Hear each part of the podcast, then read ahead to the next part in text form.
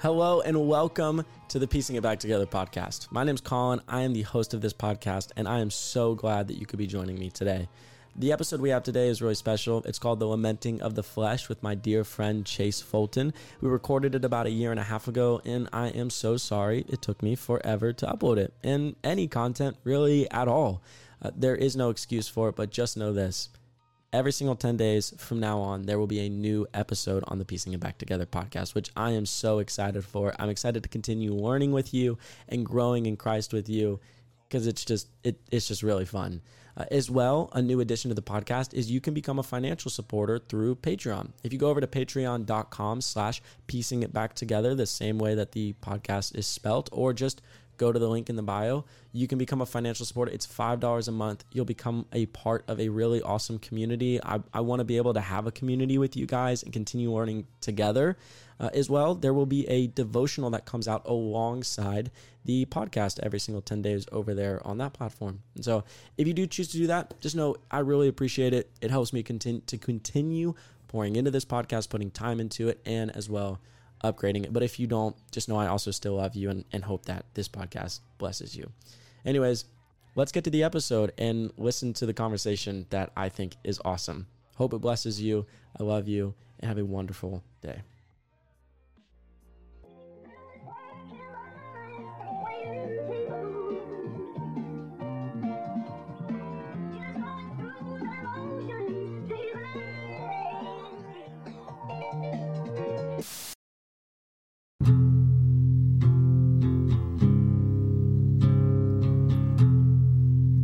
Thursday, October 31st. The city streets are crowded for the holiday, even with the rain. Hidden in the chaos is the element, waiting to strike like snakes. And I'm there too, watching.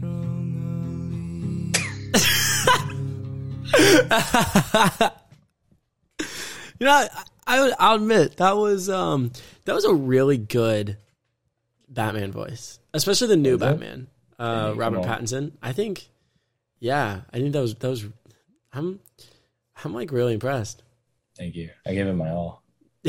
good, you better for for this podcast. This is, I mean, this is really just life or death at the end of the day. Yeah, facts. well, welcome, um, all those listening. Uh, this is so weird. I haven't I haven't done this in months. Um, Dude, like record. missed. uh, yeah, you too. I haven't I haven't seen you in months. I don't know when the last time is.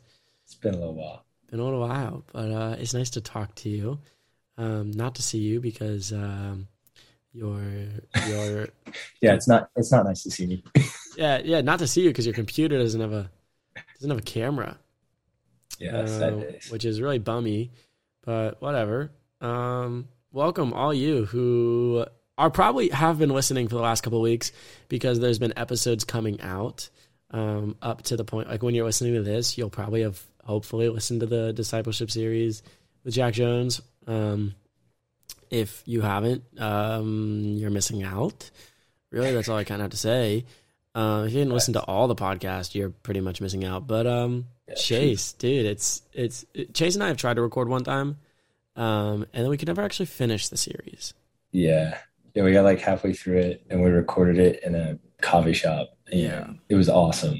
But then we never recorded the last episode. You know, So- honestly, I, I think we should do it again Yeah, and then actually finish it all.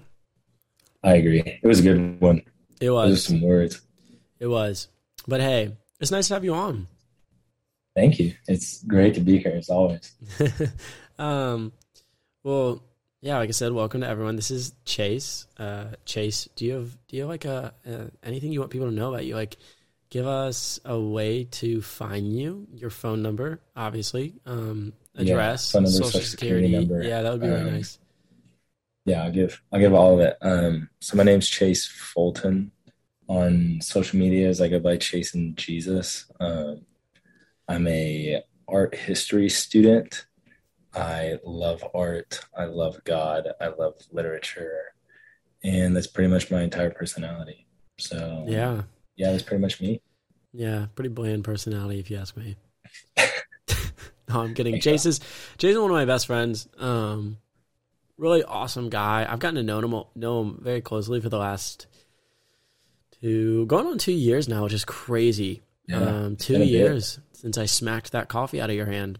Um, yeah, facts. yeah, that that's a great story. But um, hey, before we get into it, those of you, you listening who have listened in the past know that I like to ask people that come on questions. Um, they're random. Sometimes they're deep. Uh, they're on the spot, and no one ever knows when they're coming. Um, Come on. so yeah, I'm gonna ask Chase these questions, and we'll get to know him a little bit, and then we'll get right into it. Um, and and we'll talk about um, the beauty of lamenting and and all that fun stuff. Yeah. So Loneliness. the president. Okay, so first question: uh, What's your favorite thing in the entire world? Outside of Uh, obviously outside of Jesus and the Bible. Books, literature. That that's the first thing that comes to mind. Literature. I love reading. I love the way that people structure sentences and words. I think words change societies. I think they're the strongest things that we have. Yeah, as an author. Um, yeah, I would say books, literature, stuff like that. that's sick. Okay, so you've told me multiple times what your favorite book is, but tell them. Oh, The Picture of Dorian Gray by Oscar Wilde. If you read that book and send me a message that you've read it because of my recommendation, I will love you forever into eternity. You will literally be at the top of my list of people ever. Oh wow. yeah, that's- facts. Okay, okay. Well, next question. Um, if you could get, and this is sort of deep, obviously we'll keep it short, but I mean, hey, I mean, if you end up giving it right now, then you give it right now. But um, if you could give a sermon on one thing before you died, like you're going to die tomorrow and you know it, Ooh. if you could give a sermon on it right now, what would that one thing be? The first word that comes to mind, which sounds really weird, is hypocrisy. Mm, and I think it's cool that we're talking about the topic that we're talking about today. Um, but I I think I would talk about how God's favor and His grace and His love is the ultimate aim of life, and it's the most beneficial thing. I think I've lived a lot of my past hypocritically and have sought God, but also put Him on the back burner to pursue other things and at the end of the day, God is just, He's beautiful. He's everything. He's all that matters. Um, every time I lose sight of that, He reminds me. Uh, so yeah, I, I think I would, I think I would preach on that. Okay. Okay. Yeah. I think. Uh, yeah. I'm not gonna get into it. it that would be. Uh, next question. Um, what's your favorite song and your favorite artist right now? Ooh, uh, Vampire by Dominic Fike has consistently been my favorite song by my favorite artist. Mm, for the last months. Um, I've become obsessed with vampires and gothic stuff. I mean, I've always kind of been obsessed that way, but then I read uh, I, I I read a book recently by Jane Austen that really opened up my heart to gothic literature. And I sort of got obsessed with vampires. And then I watched the Batman and it just made me obsessed with bats. dude, Uh, I've been, I've been, I've watched that movie. I bought it because I was like, this is one of those movies that just I'm gonna want to rewatch over and over again. Yeah. And anyone that I hang out with recently has just been like straight up, like just we're watching Batman. It's- Um, It's such a good movie. Oh, it's I just so amazing. I, I like I don't understand the point of view of people that find it not good because I think that it, it like just the the picture of it Yeah. um is just so all His the house is so cool. Oh my gosh, yeah. All the Batmans are good. Don't get me wrong. The Dark Yes. Knight, well, The Dark Knight's great. But I would have to rank this at the top because the acting is phenomenal, the story is phenomenal, and the the videography honestly at the end of the day is just perfect for Batman. Yes, the cinematography displays his character development perfectly. Oh It's yeah. amazing. I think uh, those who disagree with the two of us, um, yeah, we will be looking at you uh, in hell from heaven. That's all I have to say. Um, I feel like I should I should emphasize that I am joking. Yeah, yeah, Um, yeah, yeah. wow. Okay. No, So- no, no sarcasm here. Completely Oh. dead serious. you're right. Uh, laughter is a sin. Yeah, facts. Absolutely. Anyways, today, uh, you know, Chase and I were sitting down the other day. We are not sitting down. We were calling. I mean, I, I was running around. My I was room. sitting down. I wasn't. I was running around my room doing chores. Um, and we were like, "Yo, what what do we want to do the podcast on?" And uh, kind of both agreed that lament, lamenting as well as dying to the self was really heavy on our hearts. Um, and so that it, it, that really, I mean, is the reason for the title of the podcast, "Lamenting the Flesh's Death." Um, Yeah. which is I, I also you know I think is an interesting title because a lot of people are like well we should be joyful that our flesh is dying and um, I think it's just an, it's an interesting topic to cover uh, I think we're gonna have a really fun time with it um, Yeah. And um, yeah I'll bring up a quote I have later but uh, Chase uh, you know obviously the book of Lamentations is what most think that we're probably going to go to um, which is true most often throughout this um, talk that we're going to have here because it's you know lamenting lamentations. Um, and so i guess start us off with you know before the podcast you were telling me about the name of lamentations. Start us off with like just some informations we need to know Oh yeah. Um, so specific to the book of Lamentations, um, people don't they kind of jumble up who wrote the book. Some people think that Jeremiah wrote it. Some people think that he didn't. I personally think he did, but you know, some some people don't. Um, but the book begins with a verse that's one of my favorites. It says, "How lonely sits the city that was full of people."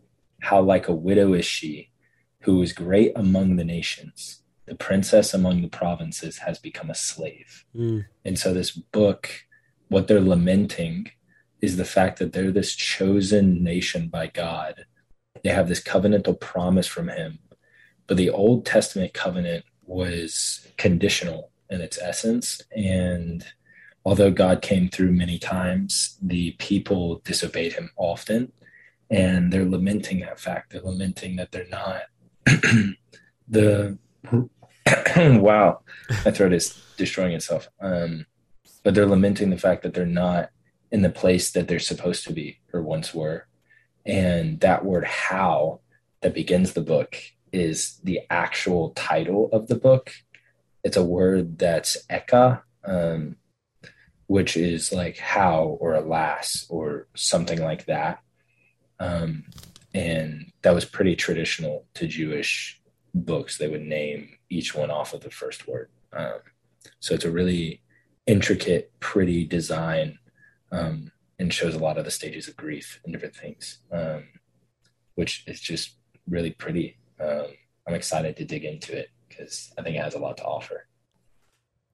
yeah um, I think it's a, a couple more things to note um, some things that I looked into uh, beforehand were um, you know some more some more kind of uh, evidence for Jer- Jeremiah really writing this is because they, they believe this was written during the time of so if you go read Jeremiah 39 um it almost to to the to the I guess historians or theologians who uh, yeah. think about this they think that this was written in 586 BC which would have been around the same time Jeremiah was writing Jeremiah 39 or at least the historical count from 39 was occurring uh, as well, uh, historical accounts are in 2 Kings 24 through 25 and 2 Chronicles 36. So if you just want a little bit of a historical, like, okay, this is when this, you know, have something in your mind to set when Lamentations is written, 587 BC, roughly. Um, yeah. Outside of that, Book of Lamentations, it's uh, it's an exciting one, but uh, Chase, why? I guess I guess really the question is because a lot of people don't. I don't think Lamentations is a book most people think of when they're like, "What sh- what book should I read next in the book of the Bible?" I don't think lament, lamenting is really something preached on ever um, in the church. I don't know. Have you heard it, a sermon on it recently? Not not recently. No, I I hear a lot of a lot of positivity, which is not a bad thing. I think It's it's, beautiful. Um, but yeah, not not really. But I think, honestly, you know, the, the thing that I find interesting um, is how there's a lot of sermons on the grace of God, a lot of sermons on how he, you know, the Lord forgives you. I mean, even I was in chapel today, and, and I'm not bashing chapel. Chapel was amazing. Um, the sermon was amazing. I'm not saying it's bad, but the sermon today was about the grace of God, um, forgiveness. Uh, sermons are pretty much often on your calling and what God Yeah. thinks of you, things of that sort, which are great things, like you said. Um, but that's like I think someone said that's like what three percent of the Bible, and then like ninety percent of it is is actually God's like wrath and mercy being taken out, or not mercy, justice, and like uh, lamenting. Like especially most of the Psalms Absolutely. are oh, we could get into Psalms forever, but like are about lamenting and, and being sad. And so, um, really, my first question to you, Chase, uh, to to kind of let's talk about is why do you think that is? Like, why do you think that we are so hyper obsessive with, um, forgetting about lamentation and focusing so much on the more Hmm. positive, optimistic sides of everything? Yeah, that's a good question. Um, I I think the first thing that comes to my mind is our culture of instant gratification.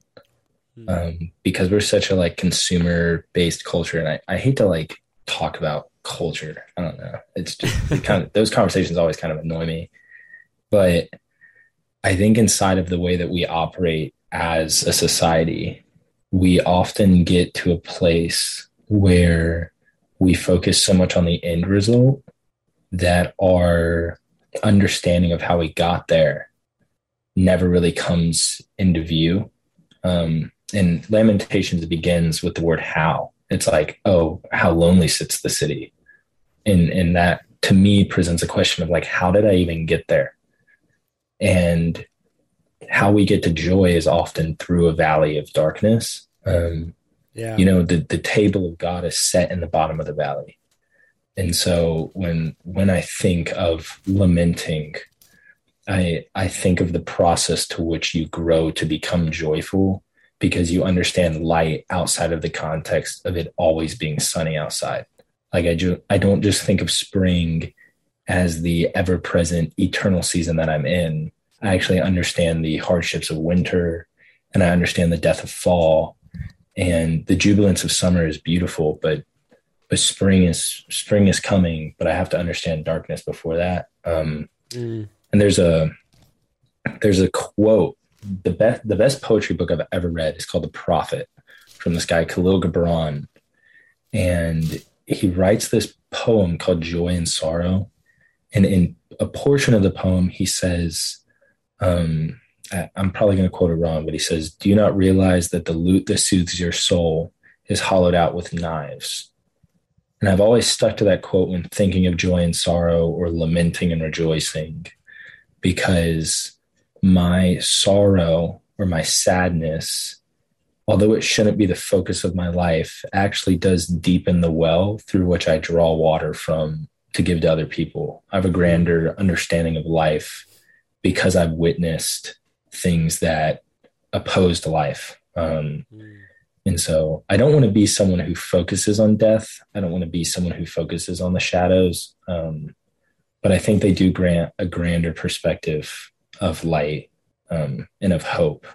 Like, you know, I I think the people of God are people of hope. Um, so I, I would say that's. I think it gets. I think all of that gets passed over because we're a people who can become uncomfortable with going through the process of that and really just want to be joyful all the time, which I don't think is a bad pursuit, but joy is not happiness, you know? Um, it's very different. So maybe. Yeah. I think even um I don't know, even from my perspective, I think the things at least that I've experienced in my life and, and more recently too, because I think you when you hit the, the the age I've hit, you know, the the ripe old age of nineteen, um, I think like really I think you begin to question everything. Like especially when you Yeah. move into college. Second year of college, I think this is when I'm like, okay, I'm not really questioning how do I live anymore. I know how to sustain myself uh, while living alone. I've done it enough, uh, long enough. Now I'm co- sort of in this place of like, well, I am alone, and I'm with my thoughts, and so now I have to actually confront those thoughts that I didn't have to confront. Um, you know, growing up because when you're growing up as a as a kid, oftentimes you know you're in your home. Yeah. Um, if it's not a healthy home, you seclude yourself from those thoughts into almost an inner bubble of nothing. Um, and so now being out of that environment into a new environment, I really thought about um, a lot of emotions that I've hidden for so long. And I think there's there's even you know I was talking about this with a friend earlier today. I think there's even um, we don't we don't have deep conversations anymore. Like we don't really No. we don't really have much of like I, I watched this happen yesterday. I'm a people watcher. Um, I love to do it.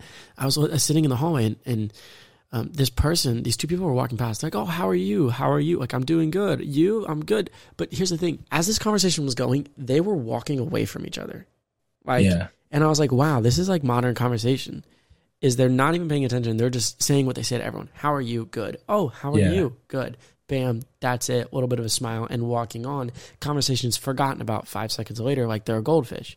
Um, and that that to me almost brings thought of like maybe that's why we're so unhealthily healthy now. Yeah. Like, you know, how so many people are like, I'm so joyful chasing what I want to do. And this brings in to the second part of that title, which is dying to self. Like, I'm so happy doing what I want to do. And it's like, are you really? Or are you just sitting in this this middle surface level place?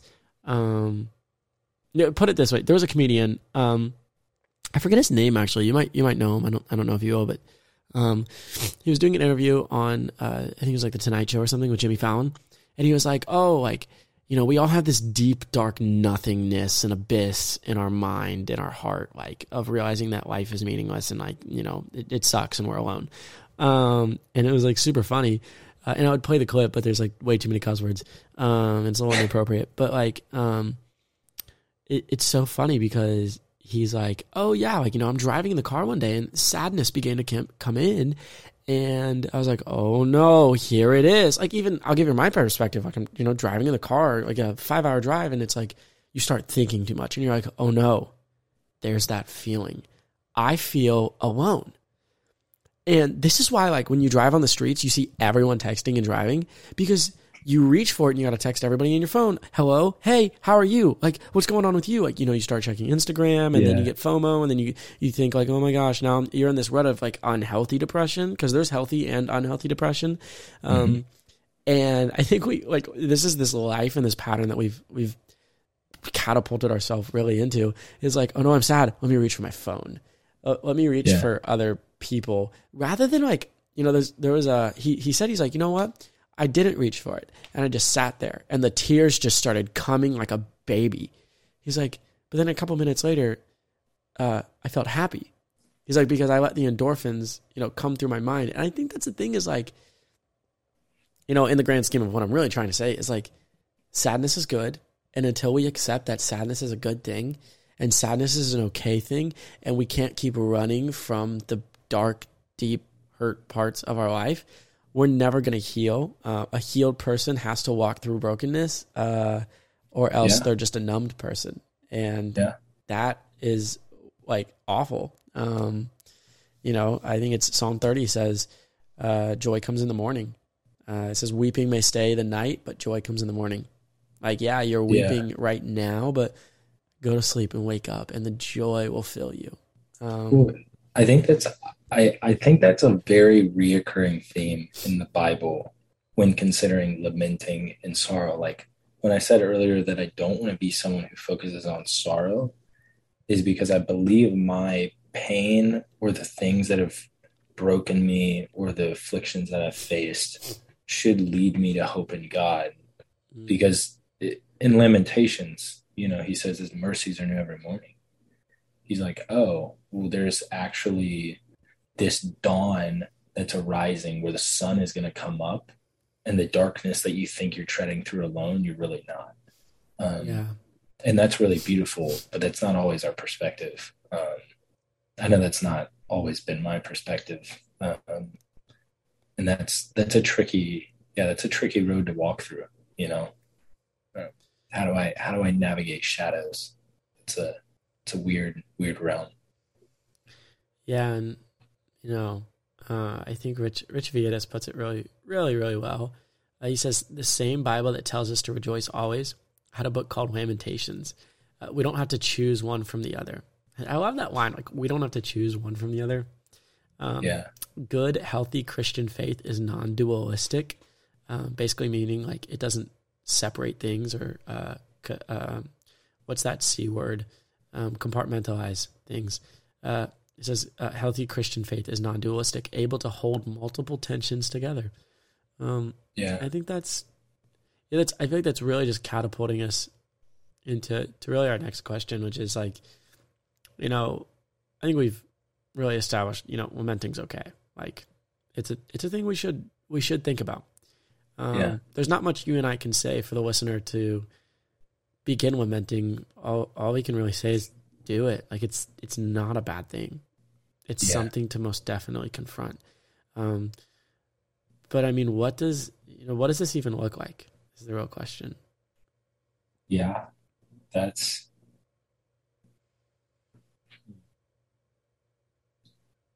um do you do you have anything to add to that? My thoughts my thoughts are running around at the moment. No, you're good. Um, trying to figure out how to articulate them. it, I think um, I think it looks like Psalm 13. Yeah. Um, I think like when you look at when you look at Psalm 13, um, David. I'm just gonna read the whole thing. It's it's only a couple verses long. Yeah. It's six Yeah, verses. read it. David says this uh, How long, O Lord, will you forget me forever? How long will you hide your face from me? Uh, how long must I take counsel in my soul and have sorrow in my heart all the day? How long shall my enemy be exalted over me? Consider and answer me, O Lord, my God.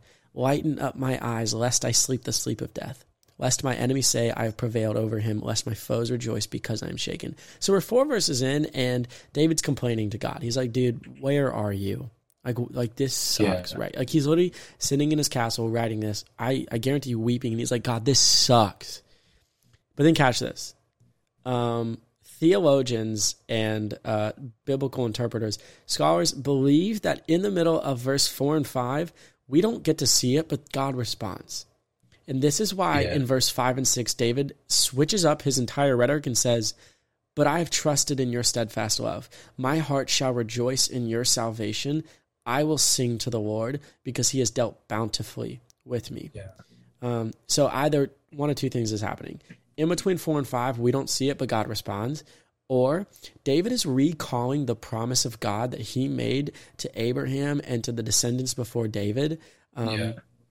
and saying, I know you've been steadfast in that. I know you'll be steadfast in this now. And I, I really think that, um, I really, really think that uh, lamenting comes by letting yourself feel, letting yourself open up. Because it's one of the biggest problems right now is, is people just, you know, putting this veil and facade over their emotions. Um, and this leads to us not knowing God intimately because Yeah. knowing a person intimately comes like with what someone's struggling with and being like, oh, so this is what you're struggling with. Let me help you. Or then in their joyful moment, Yeah. rejoicing with them.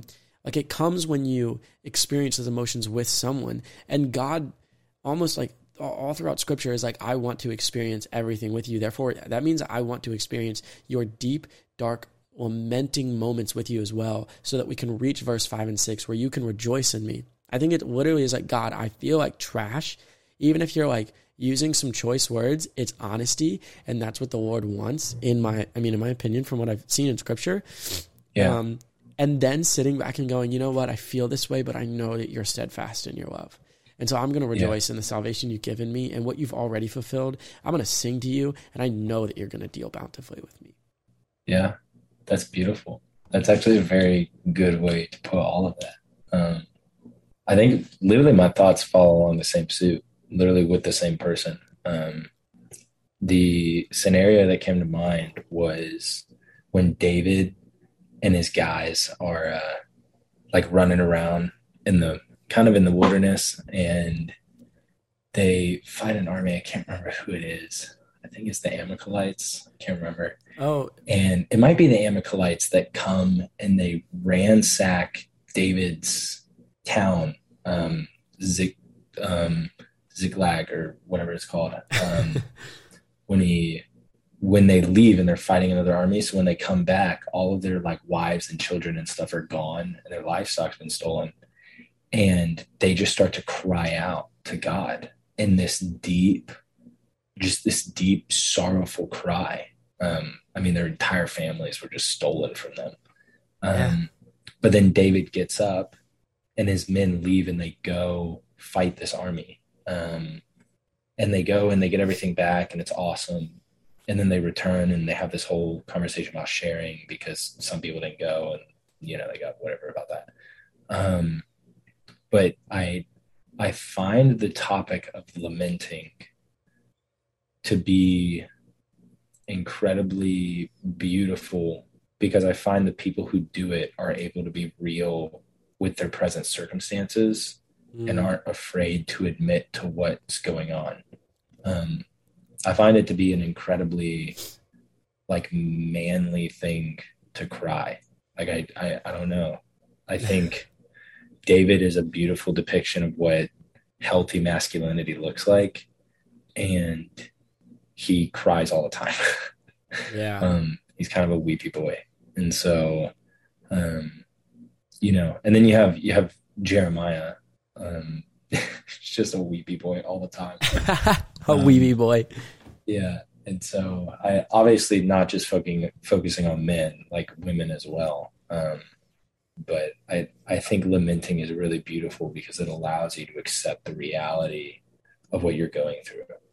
Like I Jesus to me has become such a more grand savior when I've come to understand the fact that my world is messed up and I actually need saving and I actually need a hero. Um, if I don't think about that, he's really not that impressive to me. Yeah. So, you know. And I think that I mean that that's really the the I think the theme of the Bible is um you mentioned it earlier, you know, Lamentations 1 uh 1 speaking about uh it is really juxtaposing uh, Israel when they're faithful to God. Yeah. Uh, compared to Israel when they're not faithful to God. You know, it says, How yeah. lonely sits the city that was full of people. So that's your first mm-hmm. juxtaposition. Mm-hmm. Uh, then, how like a widow has she become? She who was great among the nations, the second. And the third is, she who was a princess among the provinces has become a slave. I think that right there, even that last line is like, wow, this is this is the hey, here's the image of when Israel left the obedience of God um, compared to when they lived within it. And this even brings up a, another really good question, I think, is, is, um, you know, lamenting's a good thing, but do you think we could actually save ourselves from, um, from almost having to lament as consistently as we should be doing if we were just obedient? Yeah, that's that's a good that's a good question. Um, I think that I think the answer is twofold to that question, at least in my mind. Yeah, because I don't think that I can spare myself from all forms of sorrow. Um, you know, we talked about Ecclesiastes earlier. Like, there's a time to mourn, there's a time yeah. to dance. You know, there's a time to laugh, there's a time to cry. Um, there there's always going to be things that to put simply suck about life it's just always true um, but i do think that obedience leads us into freedom and life and joy inside of god I, I think god wants us to live a life of freedom and the reason that he labels out his laws and his requirements and really begs us to live a life within his will is because life is just better with him and he designed life and he knows how it should be lived. Um, I, I literally like looking at Lamentations right now in verse, uh, where is it? It's in verse four. They say the roads to Zion mourn because no one comes to set feasts and mm. in Exodus, God, when he's talking to Moses, getting them to free, you know, getting him to go talk to Pharaoh to free the Hebrew people, he says like, you know, ask him that we can go have feasts in, in the wilderness is a, is a part of what he brings up firstly to Moses. Um, and, and I think when we walk in obedience, we dine with God and we eat from the feast that he's prepared for us.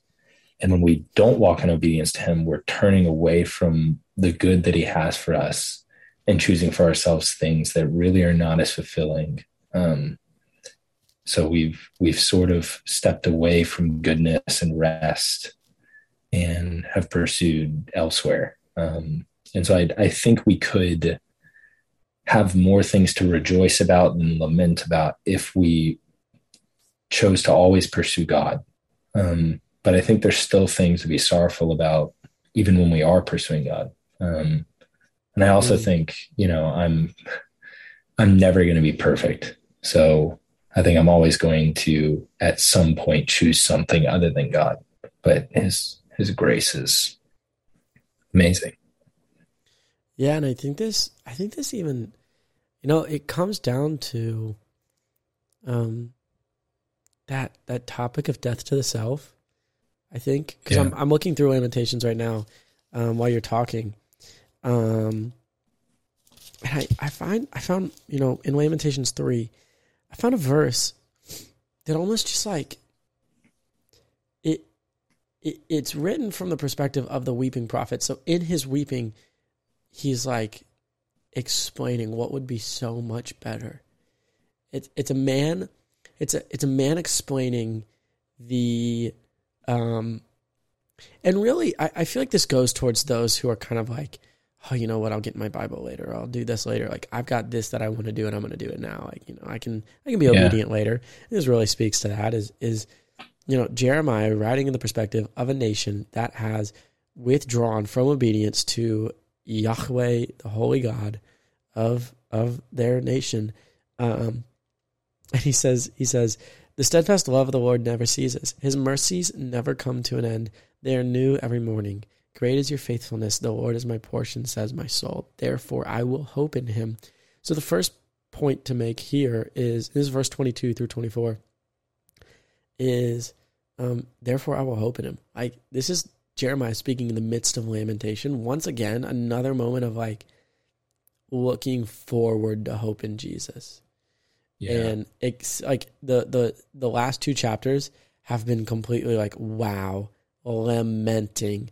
But the lament the lamenting led to a chapter titled "Great is Your Faithfulness," um, and then he says this in verse twenty five through twenty seven. Um, I think it's through twenty seven. Yeah, through twenty seven. Uh, maybe I'll go to thirty. Let's see. The Lord is good to those who wait for him, to the soul who seeks him. It is good that one should wait quietly for the salvation of the Lord. It is good for a man that he bear the yoke in his youth.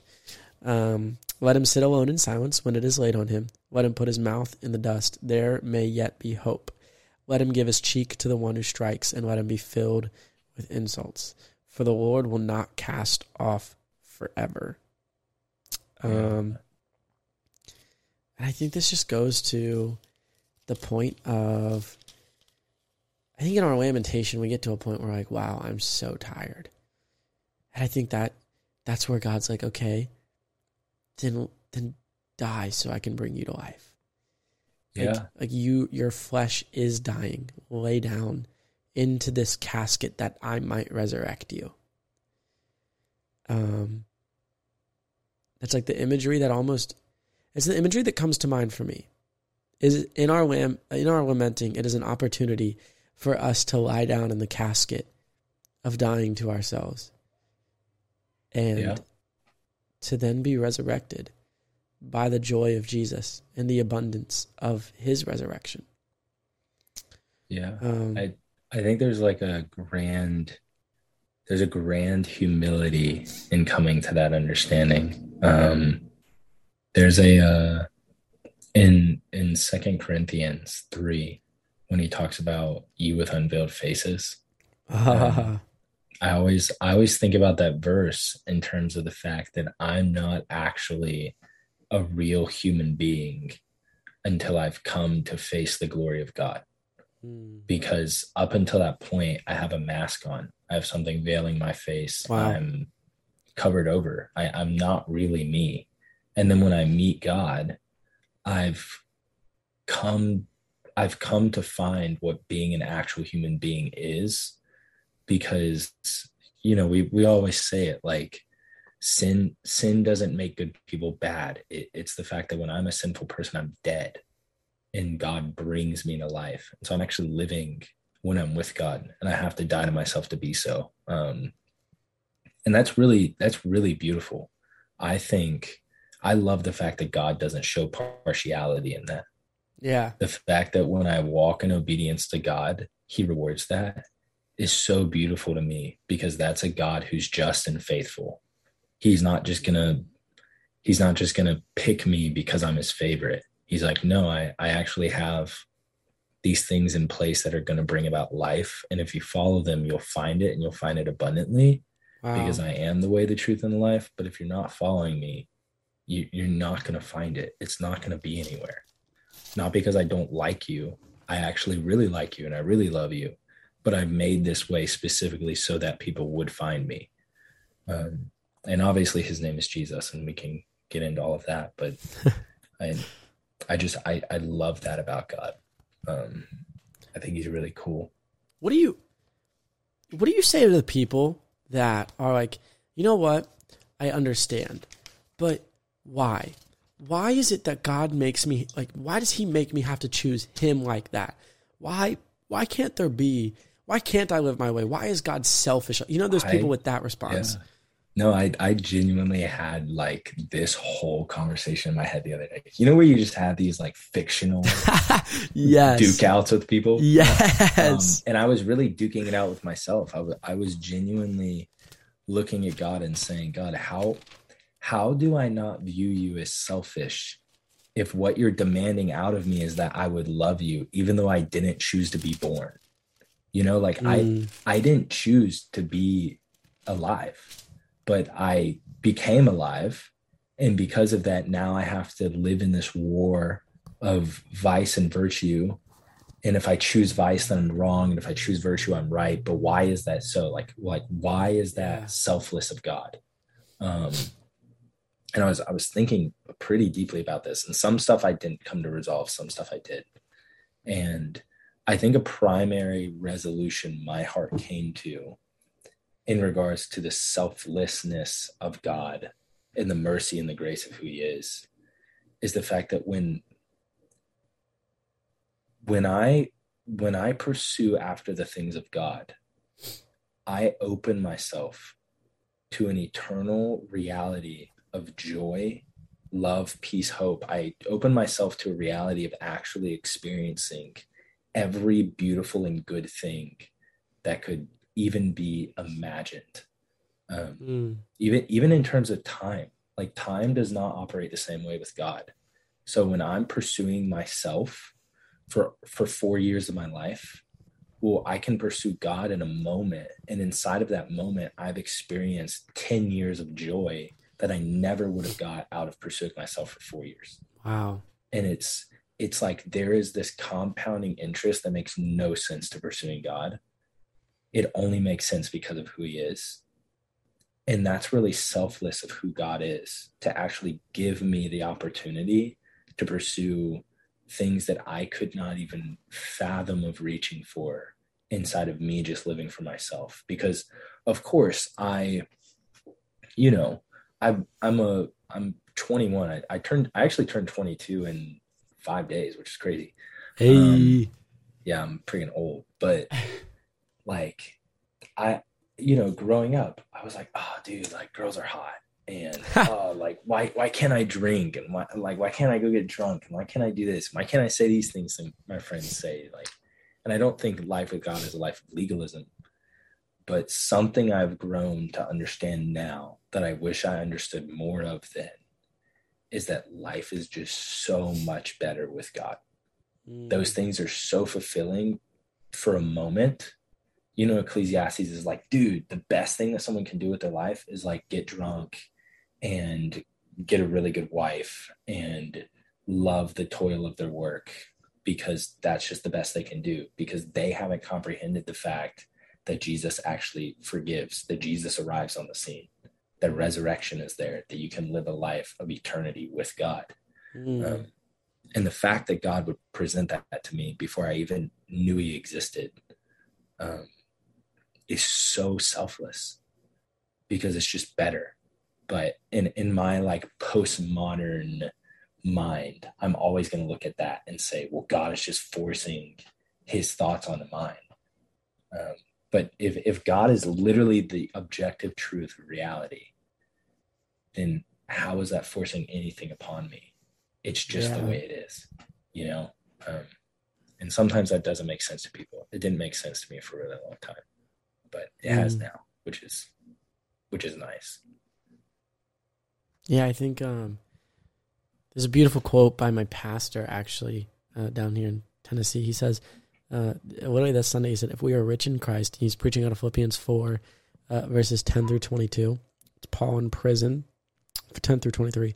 Paul in prison um, is writing this thank you letter to the uh, Philippians for sending Epaphroditus with some food. This is where Philippians 4.13 comes from, which um, totally should do a series on breaking down verses that are taken out of context. We could do that one, but um, just Yeah, ruin people's views. um, but he says, if we are rich in Christ, we can be poor in everything else. And um, it, I think there's a reason why CEOs, billionaire CEOs, don't retire when they become billionaires or even millionaires. They they can Yeah. they keep going to make more money because it's never enough. There's No, there's, it is never never. enough. It never fulfills. There's always more more that you need that comes with every dollar. Uh, every dollar you have is so demanding, whilst every moment of the presence of Jesus you have is the last thing but demanding. It's actually life giving.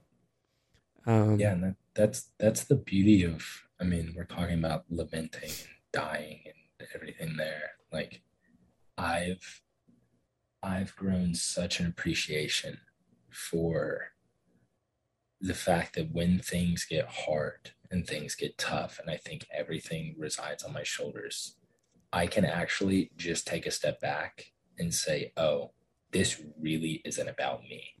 yeah, like I, i'm not the ruler of my life and it brings such a comfort to just be able to step back and say god has this under control. I don't have to worry.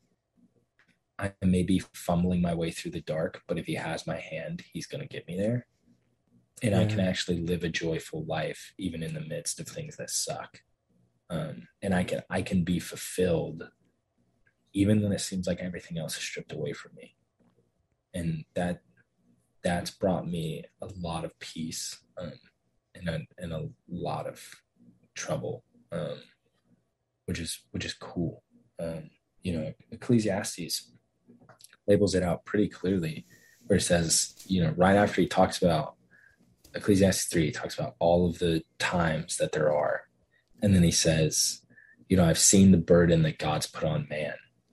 And and then he goes into talking about how man has this hole in his chest that only eternity can fill and he's always pursuing after things that just never fulfill it And so the best Mm. thing he can do is just like enjoy whatever's in the moment because like eternity is set in the heart of man but no man can figure out how to how to make it work out you know yeah, um, but but Jesus really explained that. Um, but and, and Jesus is this like magnificent representation of joy. But one of his primary titles that he's given in all of the prophecies is that he's a man of sorrows, yeah, and that's that's so beautiful. yeah. You know, these things aren't opposing one another. I mean, even even before going to the most glorious thing he could have gone to, the cross of Calvary. Uh, I love the way Paul Washer puts that. Uh, I've been listening to some Paul Washer podcast. I've actually never listened to Paul Washer so I- ever. just, just the way he puts the cross is beautiful. Uh, when he talks, um, Paul Washer tends to explain it, and he goes, um, "Jesus in the Garden of Gethsemane on his way to the cross of Calvary," and that wording to me is like, "Wow." Um, the cross of Calvary, Because when, Yeah. you, when you when you think of it, Calvary is a very different word than just the cross. Um, like that's not. Yeah, I mean Calvary in and of itself, the the very true definition is um, an experience of usually intense mental suffering. Like yeah, it was not him walking to intense yes intense physical suffering but the cross of calvary is not actually about physical suffering yeah, it's about mental soul wrath suffering um, Yeah. because when he dies on the cross the weight of human sin of not just one person but the judgment of god upon all humanity that was and is and is to come uh, all that sin was thrown onto jesus right there on that cross of calvary um, Yeah. and and then would be raised three days later into the most glorious position, the right hand of God. And and right before this glory, this magnificent, glorious act, uh, Jesus would cry and sweat uh, blood because of yes the stress, but just in general, the the lamenting of like God, like Father, is this what I have to do? yeah, The lamenting came before the glory. Um, yeah, and not to say that we're living life to receive glory, but we're living life to give glory, and we're living life to step into that abundance joy given to us by the glory of Jesus Christ on the cross of Calvary. And I think that it's beautiful that lament, lamentation came before that glory. yeah. I used to uh, when I used when I used to go to bed. Um, Used to, you I don't do it anymore. To, what? You don't go to bed anymore. No, I don't go to bed I don't Okay. sleep. Um, but I used to recite the fact that the Jewish people see the evening as the beginning of the day. And so then the morning and you know the the day that comes is the later part of the day and so they have this whole terminology that when you go to bed you go to bed as a lamb and then when you wake up you have been protected by God in your sleep. And so you arise in the in the strength of the lion of who God is and you walk in the power of who he is. Wow. And so you go to bed as this like humble little animal. And when you wake up, you arise in this like power, knowing that God has already protected you for the most part of your day.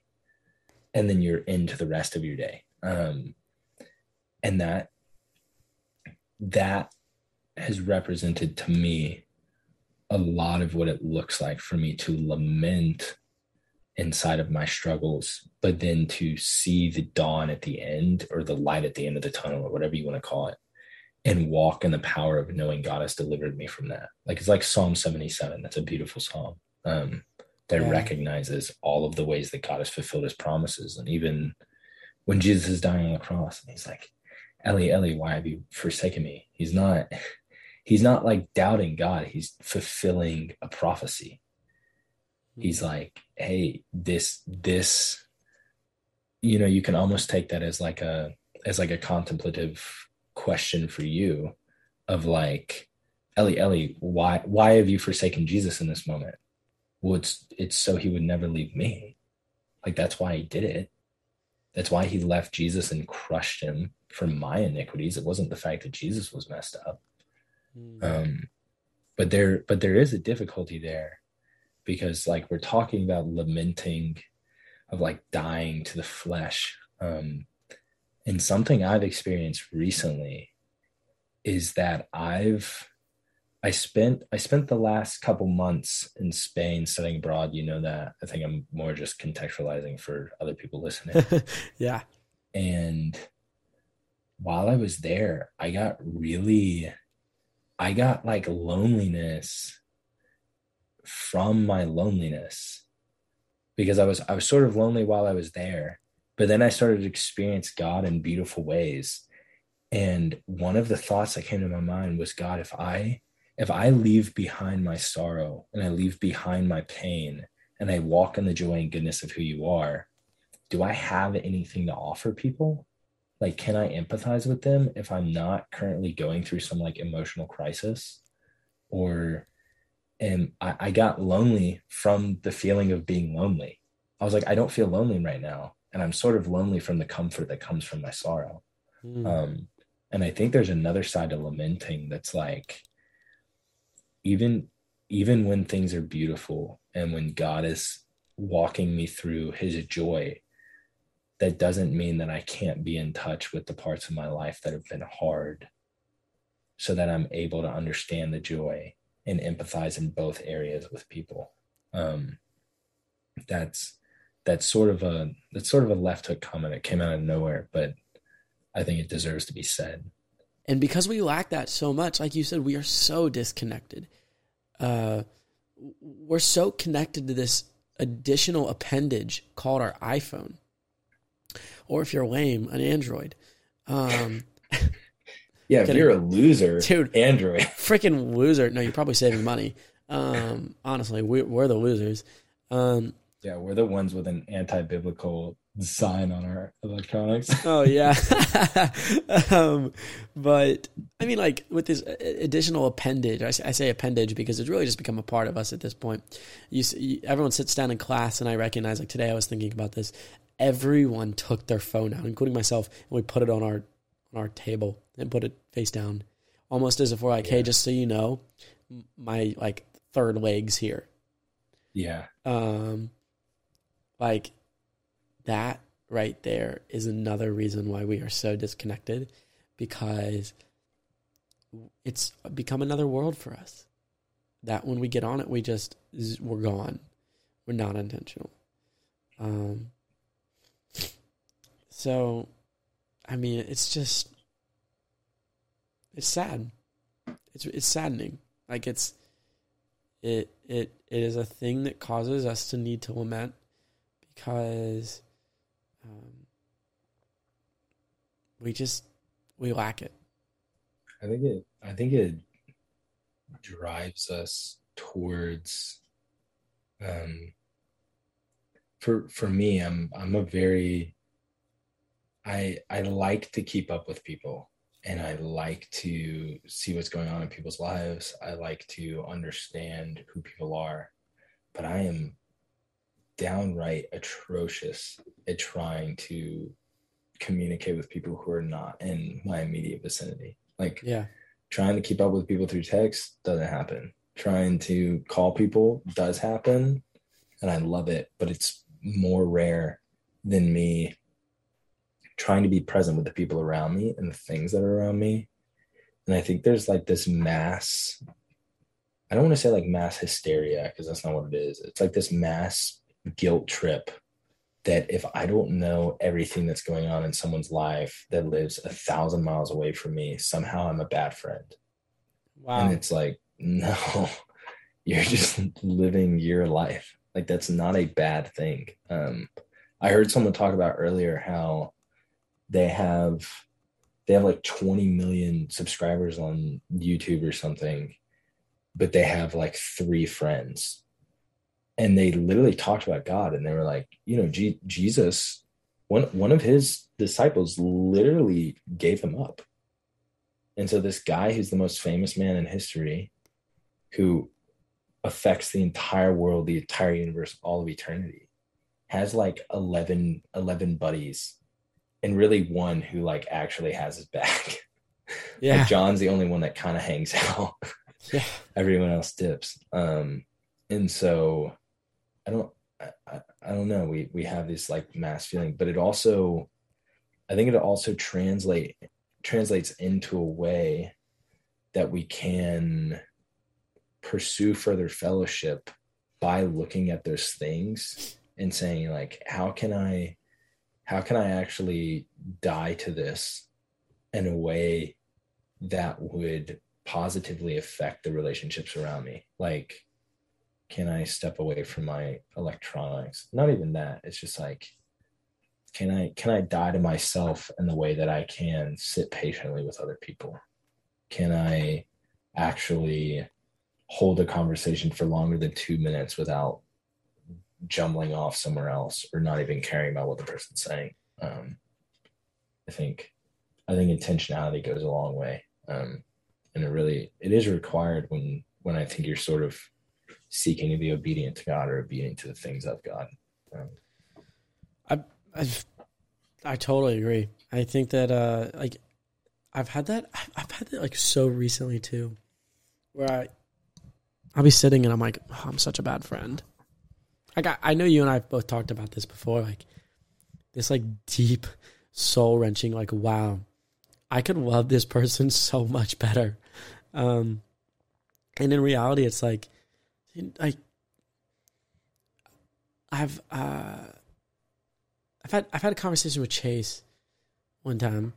Um, I don't know why I'm talking about you in third person when I'm like talking to you. yeah, you I, can. I, I, Don't I bother me. had a conversation with you, and you were like, "This thing doesn't matter to me. Like, I hope it dies." And you were talking about your phone, and I was like, "Oh, that's like, that's true. It is really, really true." Um, and you're like, "Oh yeah, like I'm, I just so much rather pay attention to those of whom are in front of me. Like, I can't respond to you three hours from now if you're in front of me, but I can respond to someone else in three hours, like on my phone. It's not that big of a deal." I was like, "Oh, yeah." That was like a year ago, and I started trying it, and I've just recognized, like, wow, I'm so much more joyful to just like, oh my goodness, you know, Jeff's in front of me. Let me pay attention to him. Um, Yeah, those those people. I I think there's a there's a quote by C.S. Lewis. It's in Weight of Glory. We've talked about it before. It's like literally so beautiful. Um, and I'm not going to quote it correctly, but the basic idea is that he says that civilizations and cities and all these other things, these structures, they all fall. They all crumble to the ground because they're all temporary. The eternal things in life are the people that I'm with.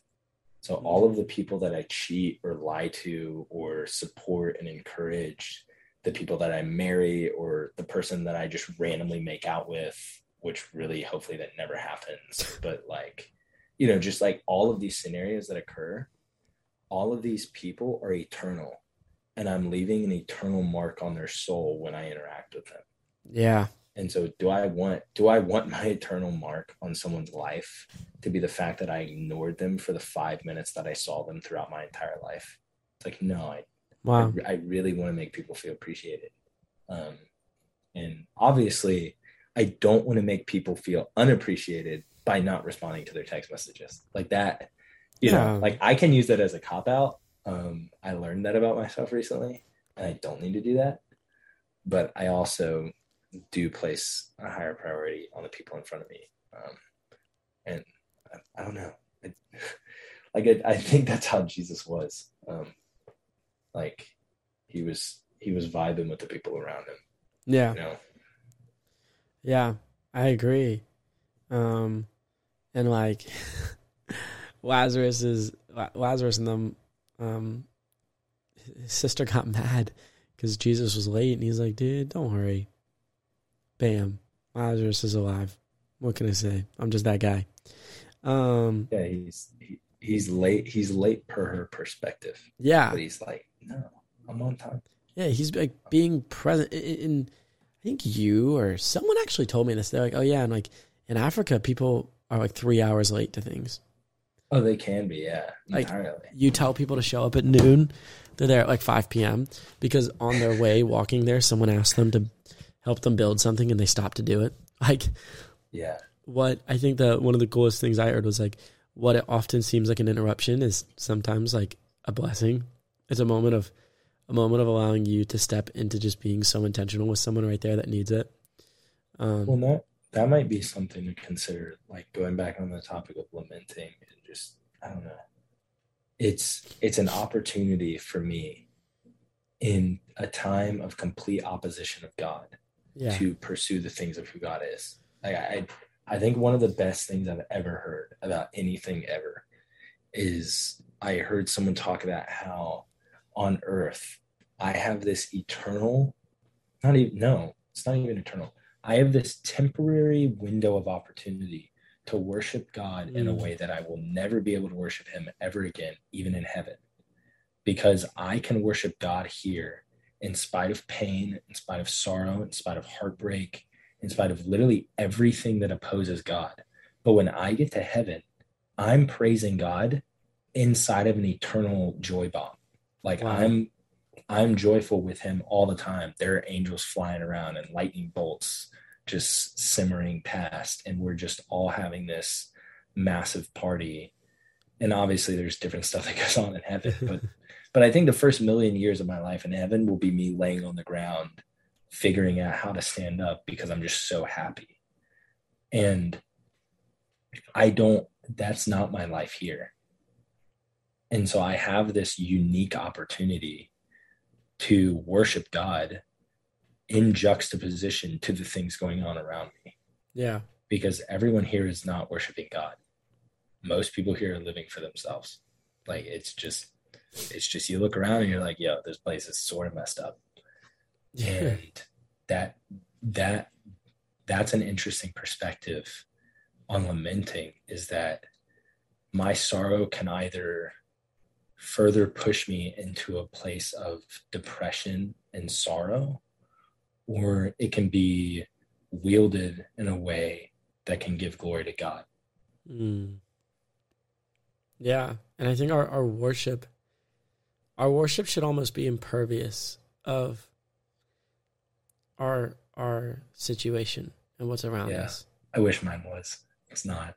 And I, I wish mine was too, but like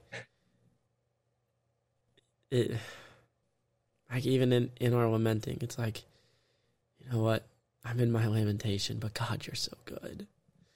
Like in our in our highs. Because we talk about oh man, we talk about God being there in our highs and lows. What about us? Like in our highs and lows. Uh, Well, God's and- there, but and it's cool that like we i never have to experience what the israelites experienced in lamentations yeah. like when it says like how lonely sits the city i i have the holy spirit. The holy Yeah. spirit is my homie. We hang out. Yeah. god is here with me. God lives in me. I'm the temple. Like i don't have to experience any of that because my my relationship with god is no way centered around my actions. It is entirely revolving around his grace and his mercy towards me Yeah.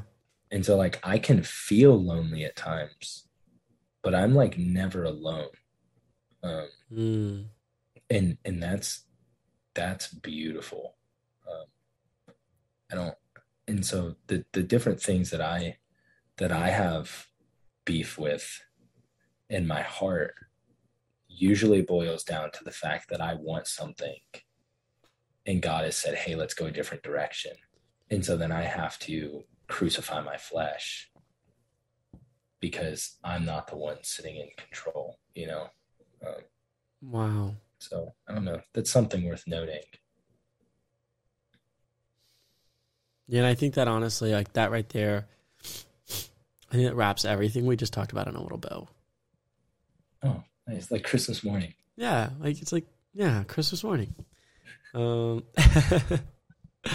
uh, like our what what was the last thing you said again? I I, I remember it being really good, and then I kind of just blanked here for a second. But This this city's eating itself.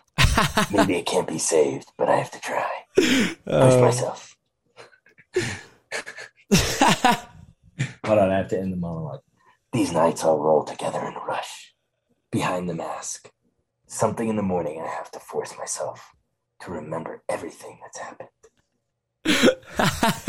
Do you have the script in front of you? Yeah, I have it open on Reddit. of course, bro. Reddit is Reddit is the scripture of the secular world. Um, yeah, it's it's pretty great. it is pretty great. Um, It's a big city. I can't be everywhere. But they don't know where I am. yeah. Um, yeah, I think I think wrapping this up. Um, I I think it's been such a, a good conversation, and you know, I think it, it, it's a lot for people to chew on. Um, Yeah, hopefully.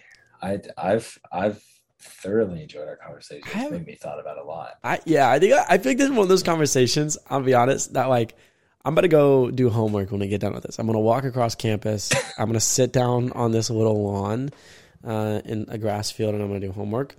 But the entire time I'm doing it, I feel like as I sit in this grass ground, I'm going to look at a petal of grass and just be like, wow. Woe is woe is the withering blade. yeah, like I don't. It's one of those conversations that leaves you just deep in thought. Um, I, I think I will go. I think I'll go write a bunch of poetry. I think that's what I'm gonna do. I think you should.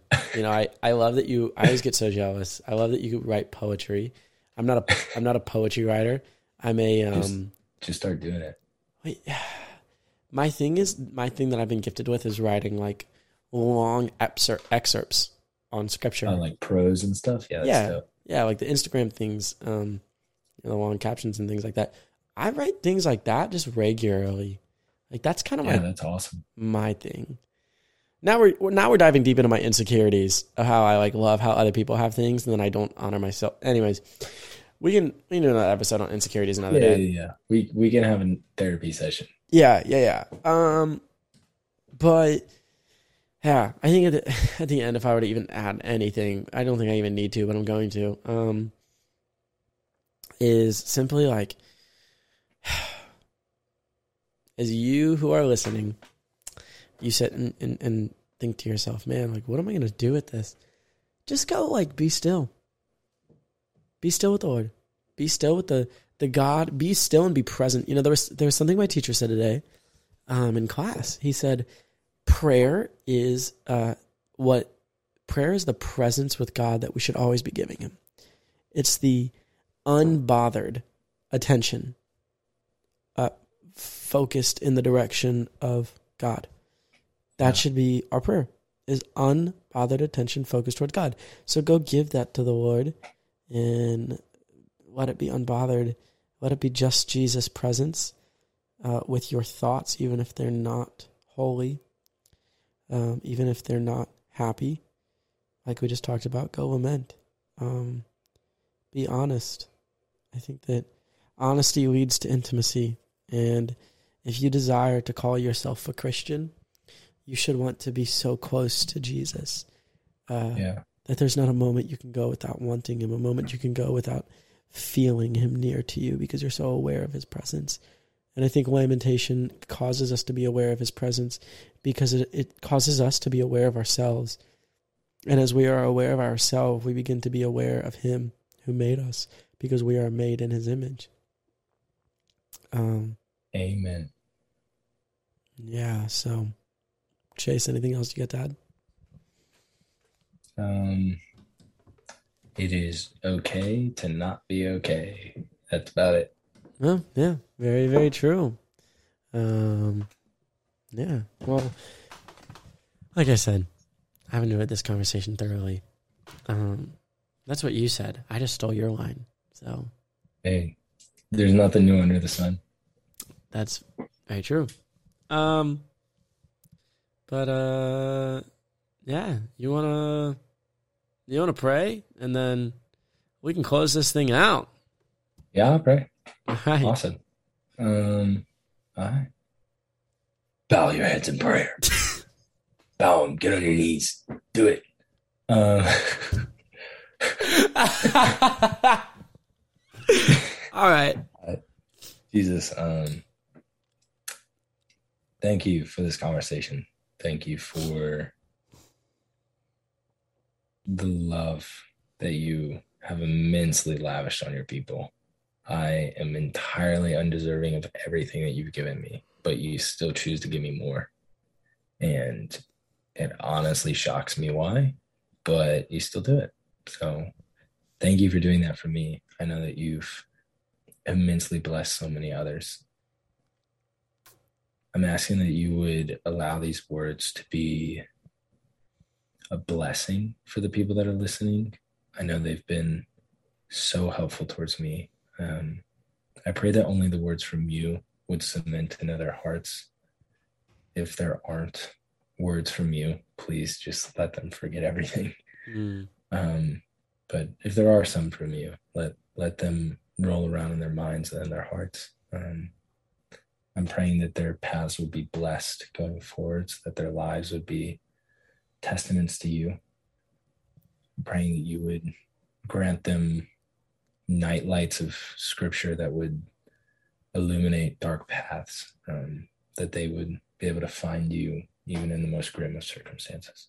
Um, thank you for Collin's life. Thank you for the way that you're continuing to use him and forever will